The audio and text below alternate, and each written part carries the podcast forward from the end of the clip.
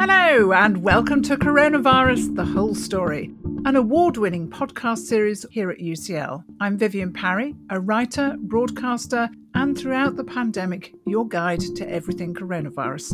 And I do mean everything. This is one of our aims with our study to clarify what that risk actually is and we thought it was absolutely crucial that we know how people are being affected psychologically and socially so that we understand the impact of measures like lockdowns. But what seems to be clear from different settings in the world, including some reports that have come out from the UK, is that it seems to be the younger children, so the 4 to 10 year olds, who seem to be affected more, more unhappy, and more worried. One of the things that we've started doing as a country is the COG UK project, which sequences all the viruses that we can get hold of. And that's giving us information about how the virus is spreading in this country.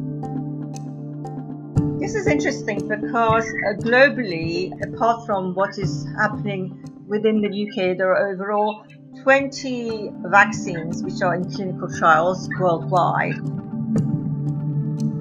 world is engulfed by pandemic, and then simultaneously all the protests that have happened, the Black Lives Matter movement. Um, and actually, today we are launching a new movement called Race and Health that focuses very much on racism, xenophobia, discrimination.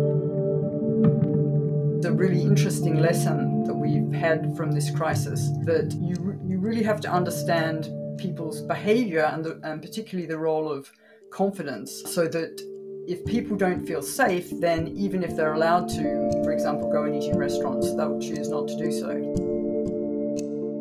If you'd like to hear more of these podcasts from UCL Minds, subscribe wherever you download your podcasts or visit ucl.ac.uk forward slash coronavirus, and I'll be looking forward to being with you once more.